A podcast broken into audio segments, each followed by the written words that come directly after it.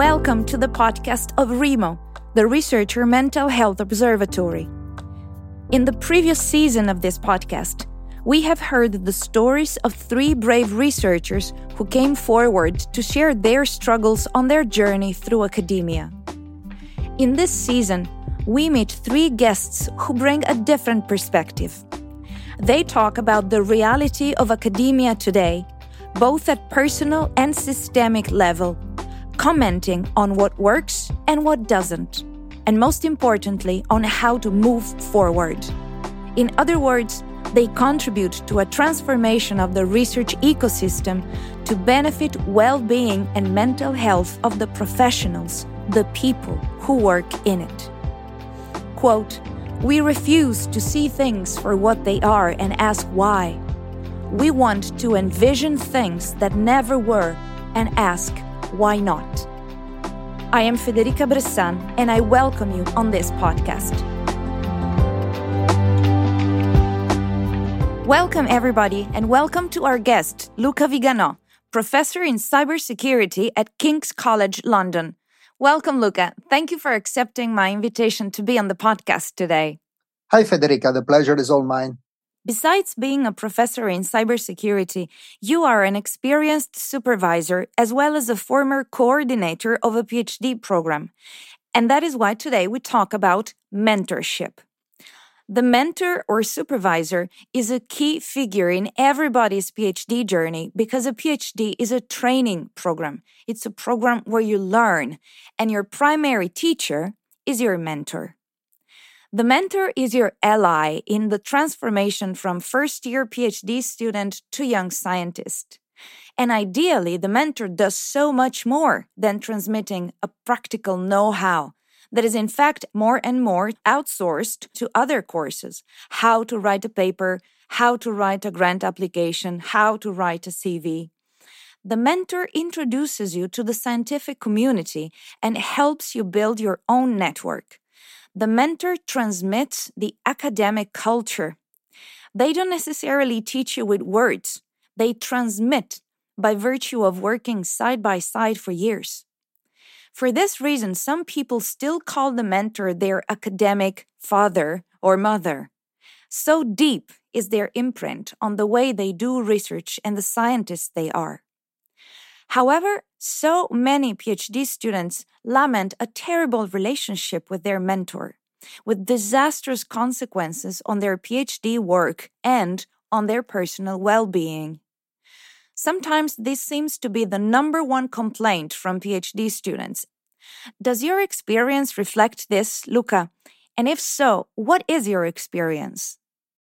A PhD is a complex thing because it changes from country to country. So I've worked in four different countries in academia in four different countries, Italy, my home country, Germany, Switzerland, and UK.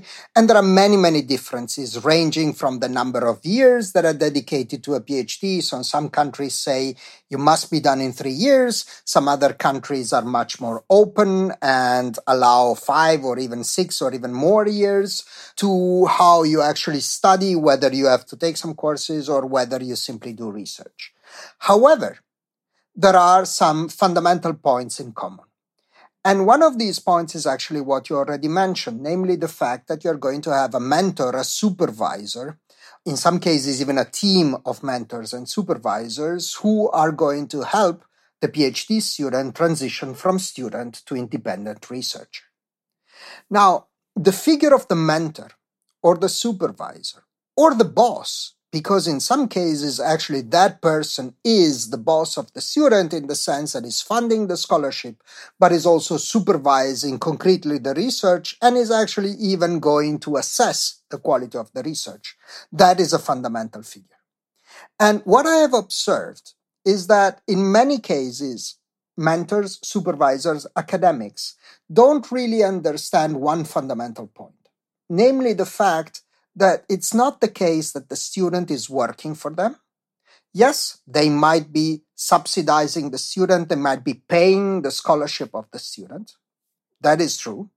But the main point is actually that the supervisor is working for the student. That to me is the standpoint that every good mentor, supervisor, boss, however you want to call it, lab director, that is the, the standpoint, the point of view, the, the, the spirit that every good mentor must have. The notion that the mentor works for the student and almost not the other way around is very interesting. Why is that exactly? Because ultimately, the student is going to spend a few years with us and then ideally progress on their own independent career. And obviously, we need to make sure that they get the best service possible, that they learn from us, and that it is not just learning like monkeys do by imitation. So, you know, it's not just that they observe what we do and they replicate that, but it's much, much deeper than that. It's a collaboration that requires a lot of investment which is why, for instance, I always marvel at my colleagues who have a large number of PhD students because I've never been able to do that myself. And how many is many PhD students? So I have seen colleagues who supervise at the same time more than 10 PhD students. I've seen even cases with 15 or 20. Now, of course, when that is the case, there is typically a group that is supporting the work. Typically, there are some postdocs who are helping, some other academics who are helping. But to me, that is, it is questionable whether that is really providing a good service to the student. Now, it's great if the PhD student is embedded in a research group. It's great if they have other people to talk to in addition to the supervisor, maybe a postdoc helping with the project, helping with the work, maybe some other PhD student with whom they're sharing part of the research and they work together. But ultimately, the main relationship and where the responsibility lies, that is with the mentor and the supervisor.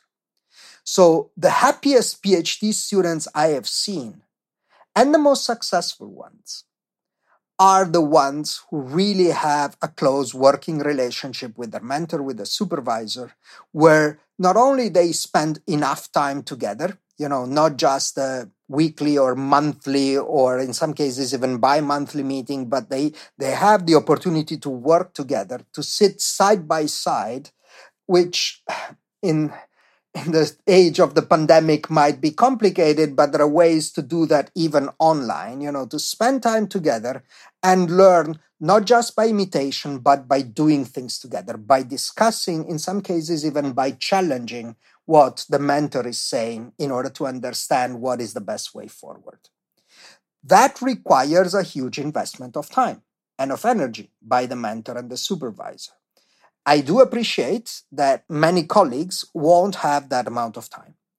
And it is natural, it happens. But then my suggestion or my point of view would be to say then they should try and reduce the number of students in order to be able to really work with them rather than simply meeting them once in a while to give some feedback on a, draft of a paper that the student has written. It is a two way contract, after all. This is what I'm trying to say. So, yes, the student is working in the team of the mentor, but yes, the mentor is working for the student, helping them to really mature into early career researchers who are able to carry out the work independently. And besides differences from country to country, are there differences between disciplines, for example? Of course, there are differences from discipline to discipline. So I'm a computer scientist, I work in cybersecurity, and my experience is going to be totally different from, let's say, uh, somebody working in a health discipline uh, doing experiments in a lab. So I cannot pretend that, or I cannot even assume that I'm going to be able to speak for uh, for all of these different disciplines, all of these different cases. But I think that the main spirit is probably going to be very, very similar. And that is something that requires not just an investment by the single supervisor, but it requires a context where to make that happen. For instance, my experience with different European countries is that these days, and things are different from when I started. So I, I started my PhD 25 years ago. And things were very different then in certain countries, but not so much in Germany, where I did my PhD, where I had a first supervisor, but I also had a second supervisor, and we would have regular meetings. And this is, for instance, what happens at King's College London, where I work now, where the student is assigned a team of three academics with whom the student meets regularly. Typically, there are regular meetings with the first and the second supervisor who typically are involved in a related discipline so that the second supervisor can also contribute to the actual content of the research. But then we also assign a, a third, let's say, mentor, panelist, supervisor, however you want to call it, with whom the students meets typically every six months. And we try to make sure that that person is somebody from the same field, so computer science, but not necessarily working in the same topic. So, for instance, in my case, if my student is working on cybersecurity problem, we would get another academic working, I don't know, in algorithms, in software engineering, in uh, human computer interaction. Because ultimately, the PhD thesis and the PhD work will need to be understandable also by other researchers and therefore it's important to get somebody else's opinion. But at the same time, the fact that you have somebody who is actually working on a not closely related topic means that they will be able to give advice that the supervisor, that the first supervisor and even the second supervisor who are so embedded in the research area might not be able to give. So provided that kind of context also basically sends a good message to the mentor and the supervisor. First of all, that they're not alone, that they can share part of the burden with some colleagues. And in many cases, I've seen colleagues really be helpful for both the students and the mentor. But it also gives a rhythm and a context where things happen. Now, in different countries, there will be different structures. In different disciplines, there will be different structures. But these are the key points, namely making sure that the mentor and the supervisor is well aware of their responsibilities and creating an environment that supports the fulfillment of these responsibilities. We have established that the mentor or mentors is or are key to the scientific development of the PhD student. But this is also a human relationship and whatever goes wrong with it will not only impact the student's productivity, but also his or her well being. And that of the supervisor, for that matter. We're just focusing on the students right now. So, what are the main issues, professional or personal, that students were seeking help with when you were coordinator of the PhD program? Which was a privileged position because you were sort of a meta supervisor, someone to go to when you have trouble with your own supervisor. And you could also observe the work and conduct of your colleagues. So, what was that like? As coordinator of a doctoral college or as director of a doctoral college, depending on what the name is in different countries. You have responsibilities and duties both with respect to the mentors and supervisors and to the students. Part of your work is to make sure that the supervisors do actually their job. You know, they uh, have regular meetings with the students, they help them progress. But another part of the work is to make sure that students don't feel abandoned by their supervisors.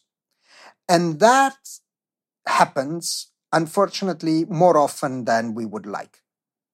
Notice that the sense of abandonment does not necessarily mean that they're not meeting with the supervisor, but rather that the quality of the meetings that they have with the supervisor is not what the student would expect. And there, my role as coordinator of the doctoral college has been basically to act as a mediator, in some cases, even as a glue between the student and the supervisor. In some cases, it meant making sure that students are aware of what it is okay to expect from the supervisor in some cases, especially at the beginning of their PhD research, student might expect a little bit too much. Uh, and that is fine. It's something that they can learn, and it's something that uh, should be discussed. You know, what what is a regular rhythm? What is a good regular rhythm for meetings and the like? But the most important thing is really the quality of the meetings and the quality of the supervisions.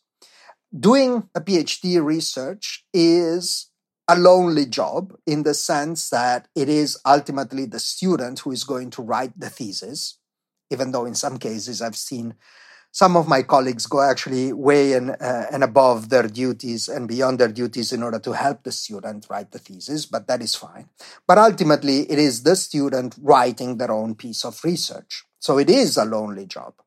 But the importance of the supervisor and the importance of the coordinator of the doctoral college is to make sure that the students feel supported, that they don't feel abandoned.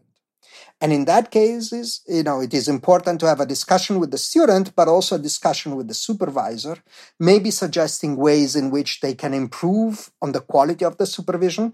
In some cases, supervisors are not even aware of that because students are too afraid to speak out and, and, and, and, ask the students for better or more supervision. So the work as coordinator is really to try and make sure that student and supervisor get back in sync that the students don't feel abandoned because ultimately you don't want students to to interrupt their studies or even to stop their studies because they don't feel they they're getting the supervision that they deserve. But at the same time also do a reality check with the supervisor on what is possible and enable exactly that. Correct. Like you pointed out sometimes when people turned to you they may have been too afraid to speak to their supervisors, but maybe they had already spoken with their supervisors and they got nothing out of it. So, in both cases, we have two orders of problems. One is the main issue, and secondly, trust and communication. So, I'm curious to know what other issues besides feeling or being abandoned were students coming to you with, which means issues that they had unsuccessfully previously discussed with their supervisors or didn't have the courage to? Um, I received two kinds of complaints. So, one kind, or uh, the first kind of complaint that I received was the one in which the student really lamented that the supervisor didn't have time for them.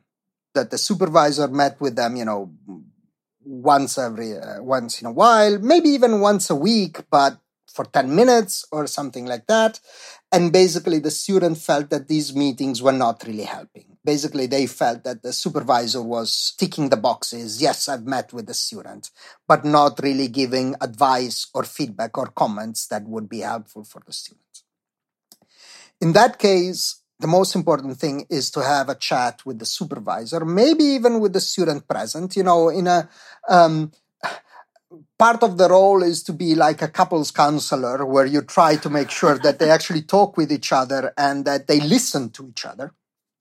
In some cases, the students were too afraid to speak mm-hmm. and complain with the supervisor.